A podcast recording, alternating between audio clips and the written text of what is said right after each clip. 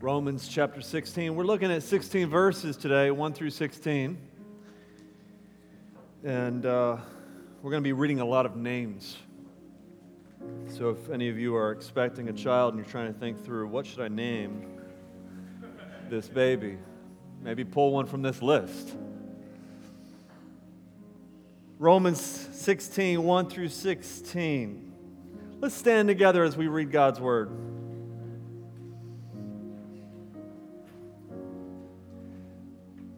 The end of the book of Romans, almost the end. And Paul turns, as he does, to greetings, and he has an unusual number of greetings to give the, the churches in Rome. Listen to this. He says, I commend to you our sister Phoebe, a servant of the church at Cenchreae, that you may welcome her in the Lord in a way worthy of the saints, and help her in whatever she may need from you. For she has been a patron of my of many and of myself as well. Greet Prisca and Aquila, my fellow workers in Christ Jesus, who risked their neck for my life, to whom not only I give thanks, but all the churches of the Gentiles give thanks as well. Greet also the church in their house. Greet my beloved Epaenetus, who was the first convert to Christ in Asia. Greet, greet Mary, who has worked hard for you. Greet Andronicus and Junia, my kinsmen and fellow prisoners. They are well known to the apostles, and they were in Christ before me. Greet Ampliatus, my beloved in the Lord. Greet Urbanus, our fellow worker in Christ, and my beloved Stachys. Greet Apelles, who is approved in Christ. Greet those who belong to the family of Aristobulus Greet my kinsman Herodion. Greet those in the Lord who belong to the family of Narcissus. Greet those workers in the Lord, Tryphena and Tryphosa. Greet the beloved Persis, who has worked hard in the Lord. Greet Rufus, chosen in the Lord. Also, his mother, who has been a mother to me as well. Greet Asyncritus Phlegon, Hermes, Patrobas, Hermas, and the brothers who were with them. Greet Philologus, uh, Philologus, Julia, Nereus and his sister Olympas, and all the saints who were with them. Greet one another with a holy kiss. All the churches of Christ greet you. This morning, we're going to study this somewhat unusual text to preach from. And I am simply going to title this sermon, People. Somebody say, People. That's it. That's our topic for today. Let's pray and ask God for his help. Father, we thank you for people, people that you have saved, people that we love. Father, we ask that you would speak to us today as we study this text the people that Paul loved, the people that you love. Pray that you would speak to us and encourage us. I pray that you would help me to preach your truths, not merely my thoughts and ideas, that you would open our hearts to change us, to transform us. It's in Jesus' name we pray. Amen. You may be seated.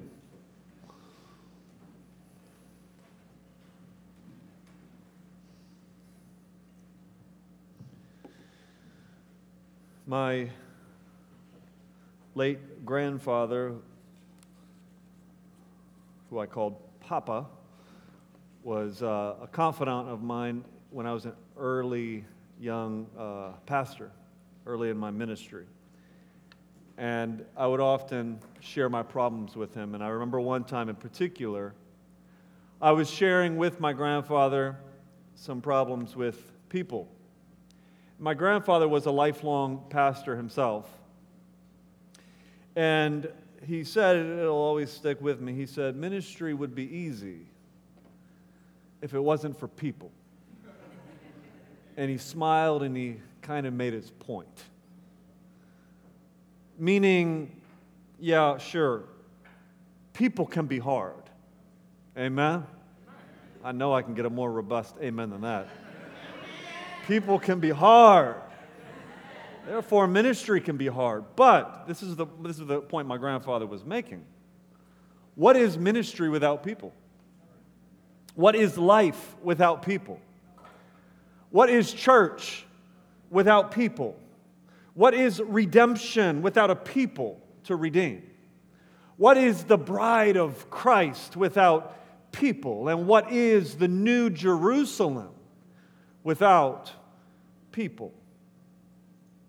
As the letter to the Romans begins to close, we are reminded that this letter is addressed to actual flesh and blood, flesh and blood people, recipients of the, the letter, just like you and me regular folk. We're reminded that the early church, and here the early churches in Rome, were built upon and consisted of actual people with names and stories.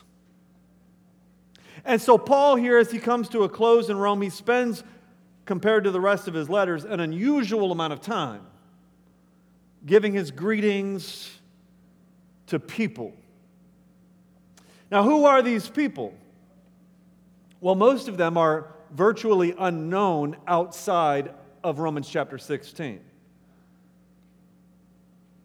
But they are known to God. And they were known to the Apostle Paul. And by the way, all of the Word of God is God's Word. And so, therefore, as we come to Romans 16, we understand this is God's Word as well. And it matters because people matter. And so, what I want to do as we begin here is I just want to dive right in and I want to recognize those who Paul recognizes, and I want to work through this list. Who are these people? Well, we begin with Phoebe in verse 1. Phoebe is called a deacon Deacon is a word that means servant. It could be that Phoebe is just a servant kind of person, or it could be that Phoebe held the office of deacon in the early church. I think that's probably more likely that she was a deacon at a church. And that's because the very next phrase says, a deacon of the church of Cenchrea, which indicates that she may have held some kind of official capacity, official role as deacon. Who are deacons? Deacons, let's just be reminded, we have deacons in our church. Deacons are servants, people that are gifted as servants, people that are deaconing, lowercase, and we recognize them as deacons, an official office of the local church. And deacons are people who are like Jesus, who himself called called himself a deacon, a servant, someone who met needs. And so deacons are like Christ and they serve. Well, let's look at Phoebe's service as a deacon. Paul says that she was worthy of help. He says that like basically whatever she asks of you, give it to her. Well, that is somebody who must have been a good deacon. That's someone who must have served well. Because, verse 2, Paul says she was a patron of many and of myself as well. The word patron in the ancient culture would be a benefactor, someone who is representing another. Sometimes patrons would represent another one in court and even back them financially. So this means that Phoebe was likely loaded. She probably had a couple dollars. She was a supporter of many people, a beneficiary, benefactor of Paul and his own ministry. Notice he says, I commend to you, Phoebe. Welcome her. Why is he saying that? Everybody else he says, greet. Now he's saying, I want you to receive her. Why? Most scholars believe it's because Phoebe was the courier for the letter of Romans. Why is that? Well, Paul wrote Romans from Corinth, and her home church in Cenchrea is in Corinth. And so, most likely, Paul finished the letter of Romans and included all of these names and then gave the letter to Phoebe, which means that Paul thought a lot of Phoebe. You don't just give Romans to anybody. The distance between Corinth and Rome was about 600 miles. And in this day, travel was not easy. We were dealing with, they would be dealing with robbers. Actually, I was alive back then. We were, let me tell you what it was like. Youngins back in my day, they were dealing with robbers, often sleeping outside, often relying on the hospitality of strangers. Traveling 600 miles was dangerous and difficult, and Paul said, Phoebe is the woman for the job. So he thought a lot of her. Going on, verse 3 through 16, now we see the greeting. So Paul sent the letter most likely through Phoebe, received her. Now he says, let, let me greet everybody that I know who's part of the churches in Rome. He starts off with Prisca and Aquila. What's another name for Prisca? Priscilla. She's normally called Priscilla. Well, that's what Luke calls her. Paul prefers her nickname Prisca. He greets Prisca and Aquila. Well, who were they? We know a little bit about them. These were Jews, these were some of the Jews that were kicked out of Rome. So, Acts chapter 18, verse 2 says, After Claudius had commanded all the Jews to leave Rome, Paul met Prisca and Aquila, who left Rome. They were part of this Jewish cultured Christian that Paul was referring to back in Romans 14, remember.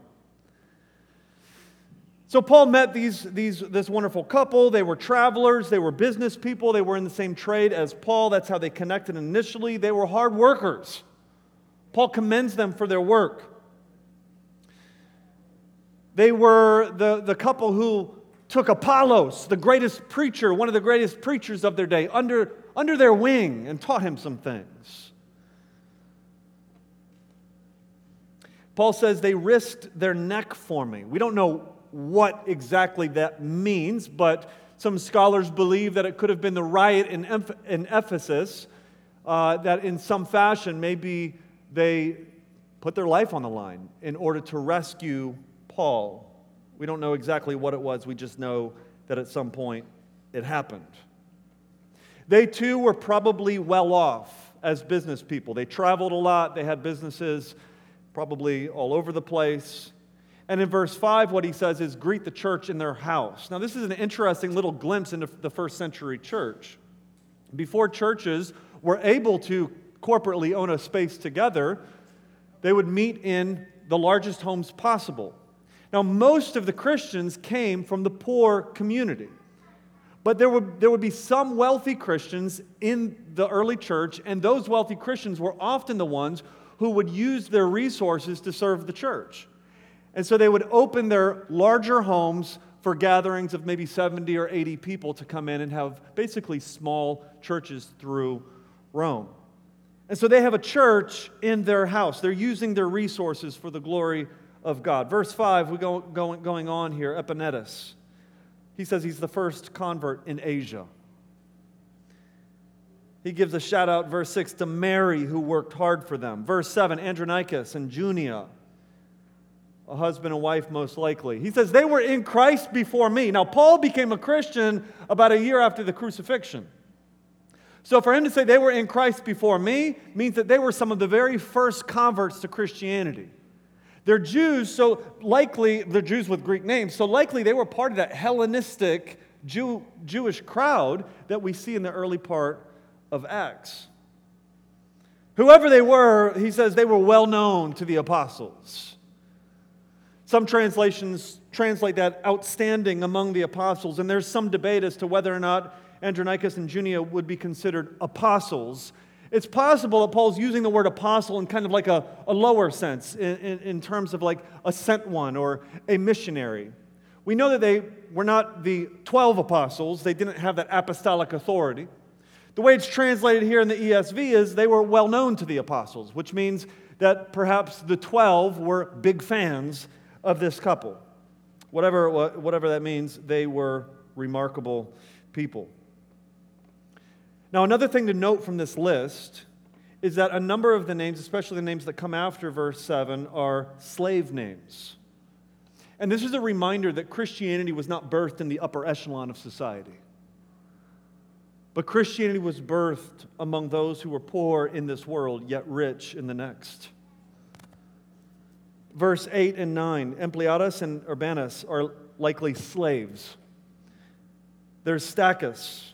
Verse 10 Apelles, who's approved in Christ, and the family of Aristobulus. Verse 11, he greets Herodion, Herodian was probably a servant to one of the Herods, who's a convert to Christianity. In verse, uh, verse 11, he continues the, the family of Narcissus. Now, this is interesting. The family of Narcissus is likely the family of a man who was a servant to Emperor Claudius who committed suicide. And he was well known, a very famous individual of their day. It looks as if his family was converted to Christ and they're part of the churches in Rome. Again, real people with real stories. Verse 12, he greets two sisters. Again, these are slave names, Tryphena and Tryphosa, who worked hard. Another woman, Persis. Verse 13, Rufus. Uh, there's a name for your child. Rufus.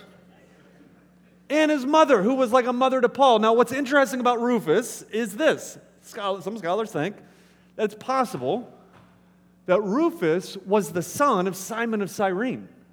You know who he is the African who carried the cross for Jesus Christ. And it tells us in Mark that Simon had a son named Rufus. And scholars would tell you that Mark is very Rome oriented. So it's likely that there's a connection here that he's talking about the wife of Simon of Cyrene and his son Rufus. He greets a church in verse 14, which he simply refers to as the brothers, with Asyncritus and Phlegon and Hermes and Patrobas and Hermas, Hermas.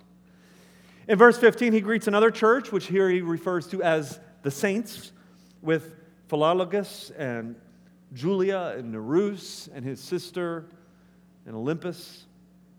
Finally, in verse 16, he says, exhorts the church to greet one another with a holy kiss, and all the churches of Christ greet you. Now, why is it worth it for us to take the time on a Sunday morning to walk through all of these names? It's because people matter. It's because these are real people who mattered to Paul, and more importantly, they mattered to God. And for us, where people sometimes seem a little bit more like a problem than a blessing, we've got to be reminded this morning that the gospel shapes a whole new community. And you are no longer alone. You no longer walk alone. You no longer work alone. You no longer go through life alone because you have a gospel community. And so, what I would like to do as a lesson for us this morning is draw out four values on this gospel community that, if we can pick up and value along with Paul, then we will begin to value people in the right way. Value number one for gospel community. Number one, appreciation. Appreciation. For Paul, people are not products. For Paul, people are not merely a means to a pragmatic end. For Paul, people are not cogs for an institutional purpose, only to be discarded when you no longer need them for your personal project as you consider people, as you consider your relationships or lack thereof with people, we have to step back and ask ourselves who or what is our God? Because how we answer that question will change how we deal with each other. The task driven, goal oriented person may say, people serve me to accomplish my purposes. Our goals can become gods. People can be shoved to the sidelines, to, uh, uh, to the side, side to meet deadlines. Uh, people can be abused to meet demands. And then you often end up annoyed with folks because, well, they're not perfect. And they don't do exactly what you want them to do. They don't achieve exactly what you think they should achieve.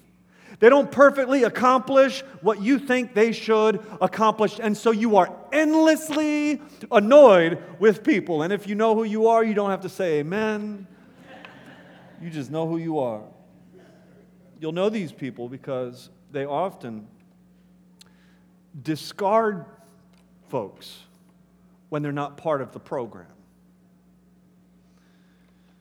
Now, the opposite of this would be the kind of person who says, My purpose is to serve people.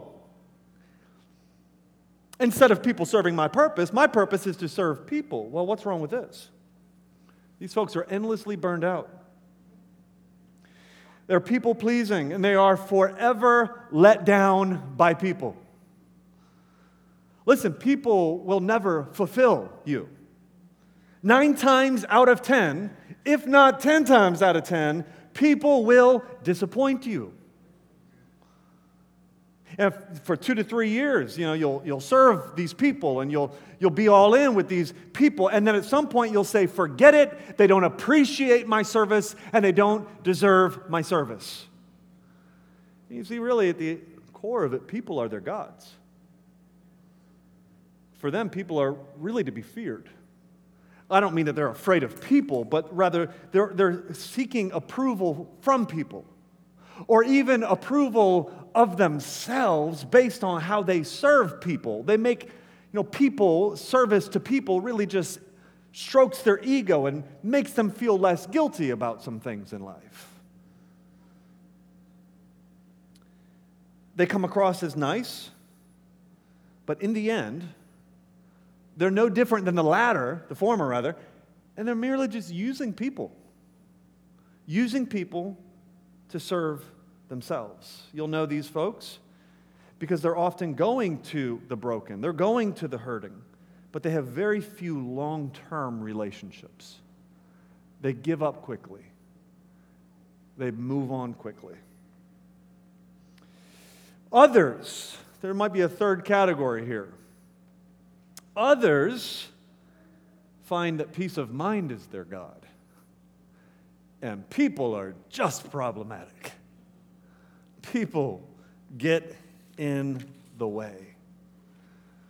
You know, they're comfortable with their own mess, but they don't have space or grace for others. And so these folks can be withdrawn and cold and cut off from people. And because of the pain and the heartbreak which people introduce, it is easier to just simply go through life alone. Saints, I don't know if you've ever been there, but you've been broken by someone, you've been crushed, you've been heartbroken, and you say, you know what, I will never open myself up to another. I am much better off alone. Now, this kind of individual is really, again, no different than the first two, in that they use people as needed. But if people are not needed, they're quickly discarded. Now, I think if we are all honest, we all find ourselves in each one of these categories at sundry times and places, to use biblical language various times and places. But none of these attitudes are particularly Christian. Our problem is this people make terrible saviors. Amen? If we try to make people the savior of our purposes, we will be endlessly critical of them. If we try to make people the center of our service, we will be endlessly let down by them. If we try to find in people a peace that they were never meant by God to give, then we will be endlessly cutting people off. But see, the gospel says Jesus is my Savior. Come on, somebody can say amen. We can wake up and give God the glory at the fact that we can find our worth and our value in Christ and in Christ alone, not in people. Meaning, my purpose is to serve Him. Now, that inevitably involves what? People. Exactly. Because I see that God so loved the world that he gave his only begotten Son. The Christian says then, I have a love for the people that God loves. Are you with me? What I love about the 16th chapter of Romans is that Paul first remembers people. He remembers them. You know, this is before text messaging when you could be like, hey, I'm about to write this letter, and can you remind me of some of these names? Like this is before he could just Google like Roman churches. I got to remember what the how to spell that Androcan Androcanusis. No, Paul actually remembers them. Think about this. He didn't forget them. Some of these people he hadn't served with them for years. Some of these people he's never even met. He's only heard of them, and he, it's hit his heart. It's shaped his mind, and he remembers people. And secondly, Paul is thankful for them. Gratitude oozes from this chapter. We see that Paul was not like some kind of loner missionary out there doing his own thing, building the church of God on his own, but rather, there is this diverse and multifaceted army of people that Paul is working with. Now, certainly, none of these people were perfect. Amen? Like, is it possible that Priscilla and Aquila could have had some annoying traits? You know? Is it possible that maybe in, in working together on a tent or something, they really bugged Paul and he's like, you know what, I'm going to go work on my own tent and you guys can do your thing, you know? We don't know, but it's possible. It's, I would say it's likely that some of these people could get on your nerves. Since people still remain in the flesh and don't and, and are not completely sanctified, is it possible that Urbanus would occasionally have some behaviors that were off putting? It's possible. I say that to say this. As Paul writes, it's not, it's not their weaknesses that he remembers. But as he writes, what he remembers is their work for the gospel. As he writes, what he remembers is their desire for the church. Saints, do you, do you tend to be critical or thankful? As you consider the people of God, do you see their deficiencies or do you see their contribution? Kent Hughes writes this He says, The fullness of Spirit calls us to a radical spirit of gratitude. What he means by that is that there are really two kinds of people there are critical people and there are thankful people. And the fullness of the Spirit in the believer's life drives us to be thankful for others and not merely a cantankerous, critical spirit. Kent Hughes talk, talks about this, this pastor that he met with, who was a pastor of a very large, successful church with a lot of great people in it. And he said when he met with this pastor, this pastor was endlessly dissatisfied. He was constantly complaining about the people that he has to work with. He was downcast. And then he said he, he shortly thereafter went and visited another pastor who served in a little remote western town. And he said that as he walked down this dusty street, he saw the man's little church and he saw the man's mobile home and he had a, a car that was almost broke down. And he said, as he walked down the streets and they're walking around Tumbleweed, he said that this man could not stop thanking God for all of the blessings in his life including the people he gets to work with. And he said that the man said, I've got a, such a wonderful wife, and I've got such a wonderful little church of people to serve, and I've got uh, uh, sunshine 365 days a year. He was just a thankful spirit.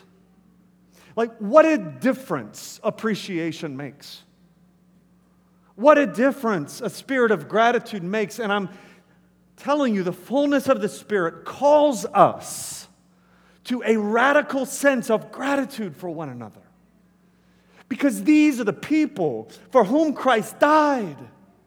And even the individual with the smallest amount of faith is believing something that will last forever. And you can at least be grateful for the faith that they have in Jesus Christ.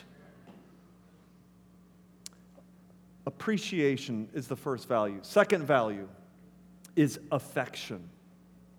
Affection. In Paul's affection, we see here that the gospel shapes our relationships. Look at these terms that Paul uses for his friends. He first, in verse 1, he calls Phoebe sister, my sister. The gospel has reworked the family. This kind of idea of like calling someone who's not your sister or not your brother, sister or brother, that was unheard of prior to the church. That was unheard of in Greco Roman culture. That came with the blood of Jesus Christ uniting us as a family. And it reworks the family to where Paul says, She is my sister. Paul later writes to treat older men as fathers and older women as mothers and younger brothers as or younger men as brothers and younger women as sisters. Think about how that transformed a community in the first society or in, in, in the first century. Think about how that transformed a community where you would disregard others or just simply look at others with lust or use people for your service, for your own uh, uh, benefit. This transformed everything. To call Phoebe sister means I see her with absolute purity. Absolute purity. The way that you would treat your sister, the way that you would treat your brother, the way that you would treat your father, the way that you would treat your mother. Yet, absolute purity doesn't mean cold, there's affection and warmth. This is the church. This is, this is the new relationships that God has brought us into with the gospel. In verse 13, look at how he refers to Rufus' mother, he says, She is like a mother to me. What a wonderful way to honor a woman who has served him in some, some fashion. Verse 5, verse 8, verse 12, we see beloved, beloved, beloved, my beloved Epaenetus. I'm, um, I'm um, Ampliatus, my beloved in the Lord. Greet the beloved Persis. This means most loved. Paul not only appreciated folks, Paul loved folks. Now, you might be tired of people. You might not even like people, but you should love them. You should, you should love them. Well, someone might say, well, it's too risky. I've been burned before, I've been heartbroken before, it's too risky to love. Let me give you counsel from C.S. Lewis in the book The Four Loves. He says this To love at all is to be vulnerable. Love anything, and your heart will be wrung and possibly broken. If you want to make sure of keeping it intact, you must give it to no one, not even an animal. Wrap it carefully around with hobbies and little luxuries. Avoid all entanglements. Lock it up in a safe. Lock it up safe in the casket or coffin of your selfishness. But in that casket, safe, dark, motionless, airless, your heart will change.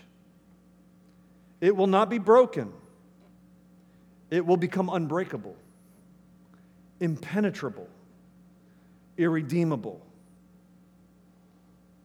To love is to be vulnerable. What he's saying is this is if we protect ourselves and don't risk love, we will become brittle and hard and loveless. And that's the stuff that hell is made out of. Hell is the one place where there is no love. Or you can risk love. And yes, you may be brokenhearted at times, but your heart will be warm. Your heart will be malleable. It will be that of love.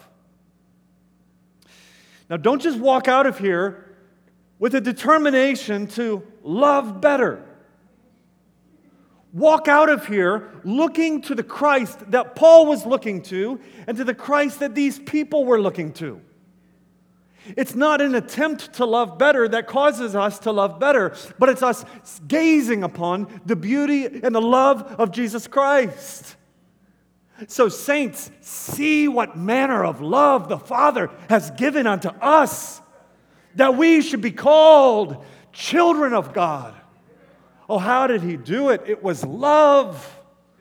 Greater love has no man than this, than a man who lays down his life for his friends. It was love that brought him to this earth to serve us. It was love that led Christ to obey the Father to the point of death. It was love that kept him on that old rugged cross, dying for the sins of you and I. It was love. I was dead in my trespasses and in my sins, but love lifted me. Love lifted me when nothing else could help. Love lifted me. A Christian doesn't need to try to love, a Christian has been lifted by love. We're made new by love. We are transformed by love. And so, beloved, let us love one another. For love is of God, and everyone who loves is born of God and knows God. The values of a gospel community appreciation, affection, and let me give you a third affirmation. Affirmation. What we see here is that this gospel has reordered the social status. Remember, this is written in first century Rome. In this culture, women were seen as nothing more than property. Men and women were born as slaves and given slave names, which is how scholars know who were slaves in the list. These, this, these social divisions drove wedges all throughout the Roman culture. It would not have been a place of oneness and unity and equality. But the church came along and radically redefined social status in creating a whole new community which valued, honored, and affirmed slaves and women. And in our day, I think unfortunately, we can sometimes see the senior pastor, the lead pastor, whoever's doing most of the preaching, as sort of the minister, and everybody else are simply recipients of the ministry. And we can minimize who the workers are and who those are that we ought to be giving uh, uh, uh, gratitude toward and appreciation toward. For Paul, everybody was a minister this multifaceted, beautiful display of God's people at work. And it consisted of people of all backgrounds some wealthy, many poor, some slaves, freed slaves. And it created this equal level playing field and even when you track through history, it was the perversion of the church which then led to things like slavery in America or abuse of women. That's the perversion of the church. Frederick Douglass said, That's not true Christianity. That is not the Christianity of Christ, he said. And it's always the revival of the gospel truths that led back to equality, to value one another, to freedom, to love one another, to reorder society and say, No, we are one body united on one level ground at the cross. And so then when we skip down to verse 16, I want to point this out. What he says is to this real, real diverse group of people, he says, greet one another with a holy kiss. Greet one another with a holy kiss. Again, that's something that isn't seen in Greco Roman culture prior to Christianity. This came with the church. This kind of radical reorienting of society where they're coming together and they're seeing each other, and men and women and slaves and free and wealthy and poor are coming together in one and greeting one another with a holy kiss, meaning there might be divisions out there, but there are no divisions in here. There are no divisions in here. And then he goes on to say in, ver- in, in, in that same verse, and all the churches of Christ greet you. Again, another nod toward the unity of the gospel, meaning there aren't some Roman churches over here, there aren't Greek churches, there aren't Jewish churches, but rather all churches which are founded on the gospel of Jesus Christ stand together in solidarity with you, churches in Rome. And they greet you. Affirmation, affirming one another. What does that look like? Should we greet each other with a holy kiss? We could have a discussion on this. I don't think it's part of the liturgy, which some churches have done. That's something to think about. I don't know. Let's, let's go back to that. Uh, uh, maybe we'll do like a Wednesday night on greeting each other with a holy kiss. Are we, are we to be doing this? All right, fourth and last value action. Action. Action. The gospel community is one led by the gospel through Christ to action. What I mean by that is the gospel inspires ministry and sacrifice. So, again, just looking at this list, Phoebe, going back to Phoebe, she's someone who used her resources for the work of God. She poured herself out as a patron for Paul and many others. She risked her own life, likely, to go across 600 miles to deliver the letter. She was someone who was inspired by the gospel to action, to serve the church, the gospel, Jesus Christ. Prisca and Aquila, also people known for their action homeowners who used their home to say, hey, this, our wealth is not just for us, but we're going to turn this into a church building who risked their life in some fashion, laid their own life on the line so that Paul might live. Action. Look at how often he says, uses the word work in verse 6. He says, Mary worked hard. Verse 9, Urbanus, our fellow worker. Verse 12, workers in the Lord. Persis, who worked hard. The early church was a working church. They were known for their hard work for the Lord. Our service to God should not be a reluctant duty, but rather a rewarding delight. Here's what I mean in 2 Corinthians chapter 4 verse 18. Paul says, "So we fix our eyes on what is uh, not on what is seen, but rather we fix our eyes on what is unseen. Since what is seen is temporary, is going away, is not going to be here forever, is not going to be here even for long. It's temporary. And so the Christian does not focus on what is seen, what is temporal, but rather what is unseen. And Paul says that is eternal.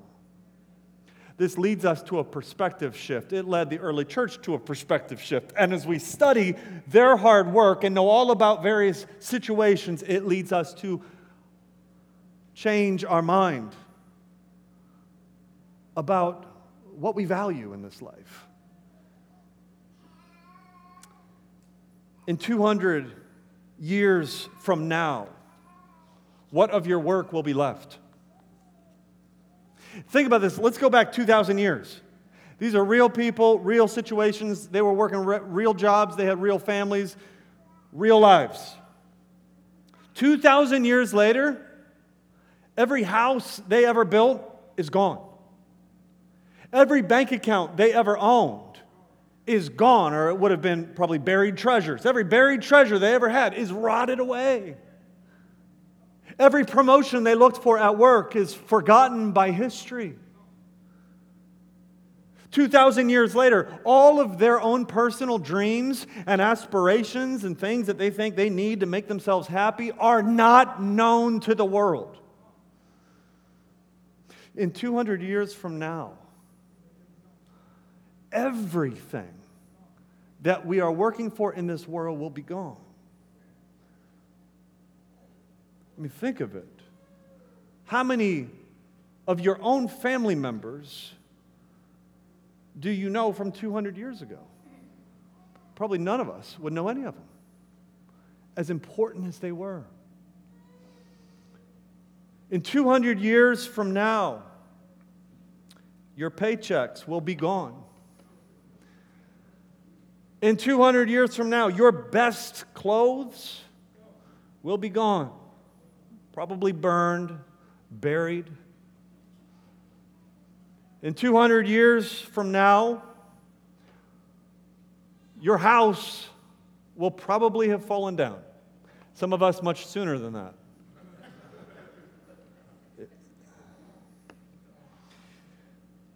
You see, these, these men and women that we see in Romans 16, they worked for treasures in heaven. Certainly, they were just as busy with things on earth as you guys are.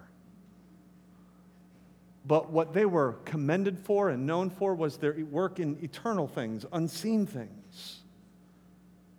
Every prayer that was prayed by these men and women, every prayer is eternally heard by God forever and ever, not gone. Every word spoken to encourage a saint is lasting. It's not gone, it's still around in heaven. Every, every lost individual that they led to Christ is, is eternally giving praise to the Lord. I mean, th- th- there are things that they did with their time on earth that are reaping reward after reward after reward forever and ever and ever. These things, they may be forgotten by us. We don't know all of their ministries, but these things are not forgotten by God. And forever, in all of eternity, the praises from the mouth of the redeemed will give testimony for the fact that these things were beautiful and worth their sacrifice. I, meaning, I would rather be forgotten on this earth and remembered in heaven than to be well known on this earth and for many years to come and not known in heaven. The gospel not only then leads us to appreciation, affection, and affirmation, but the gospel leads us to action because we see that we have a bigger story that we're living for. We're part of a something bigger and greater. And the irony is this.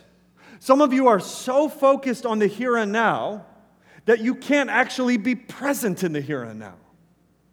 It's not until, here's the irony, it's not until we focus on that eternal reward and find our identity in something bigger and greater than ourselves in Jesus Christ and start storing up treasures in heaven that we can now be free to love those in our life right now and not try to use them for our personal purposes.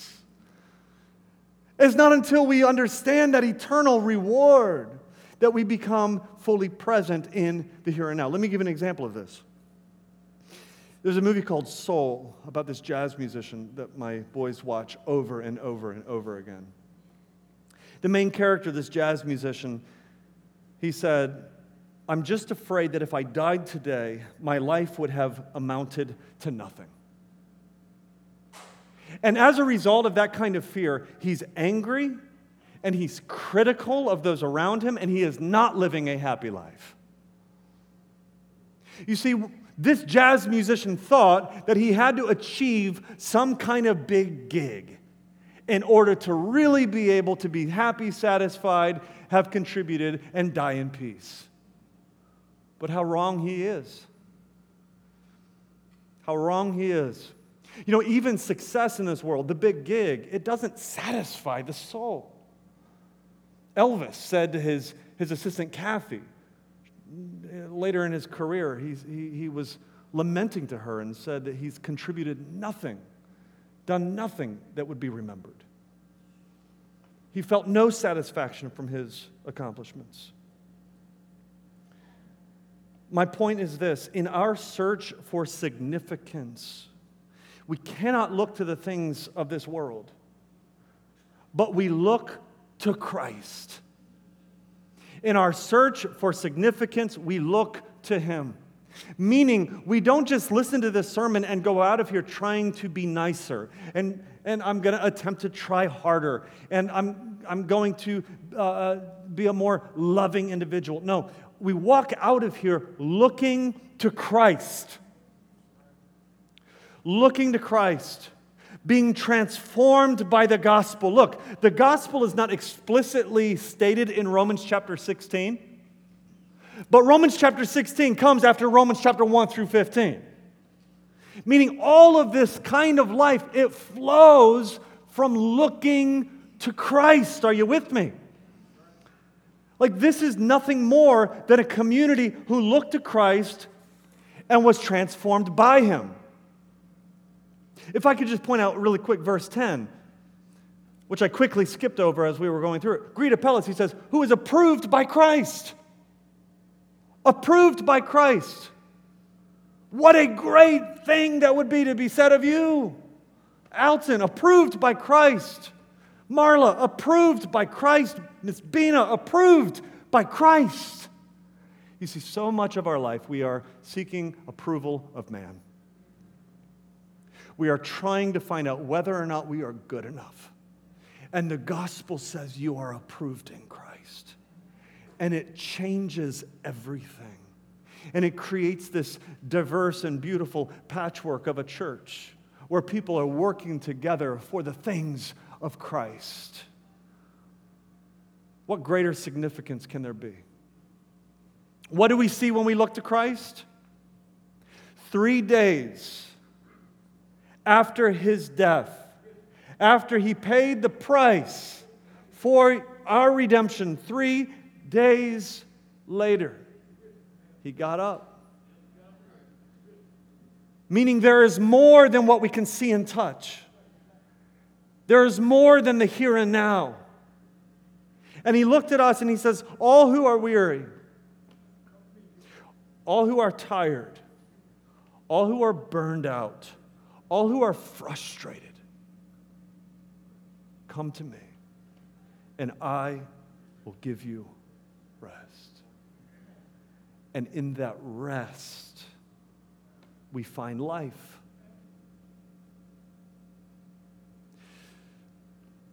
Shortly after he discovered that he was going to die, W.B. Hinson walked five miles from his home in Portland and he looked at the mountain that he loves, the river in which he rejoiced, the stately trees, which felt like God's own poetry to his soul. Before he died, he, he told his friends that that evening he looked at the mountain and he said, Mountain, I shall be alive when you are gone. River, I shall be alive when you cease running toward the sea. Stars, I shall be alive when you have fallen from your sockets. I shall be alive. I shall be alive. The saints that we just read about in Romans chapter 16, like they've been dead for 2,000 years. A long time ago, history forgot about them. A long time ago, their bodies turned to dust. But, church, they are alive. They're alive. And this is not just their story, this is our story. We shall be alive.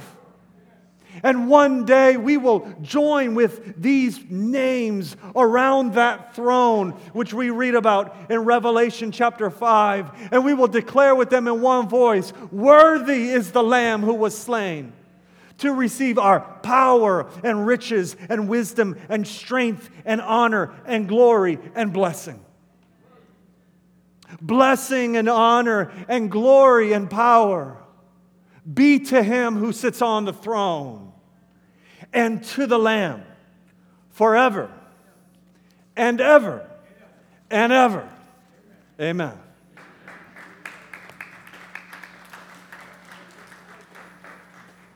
Father, we thank you for the hope that we have of the gospel. We thank you how the gospel has transformed us and has transformed our society as a local church. I pray that we would appreciate one another, that we would show affection to one another, that we would affirm one another, and that we would be inspired to action with one another as we look to Christ and find our significance in Him. It's in Jesus' name we pray.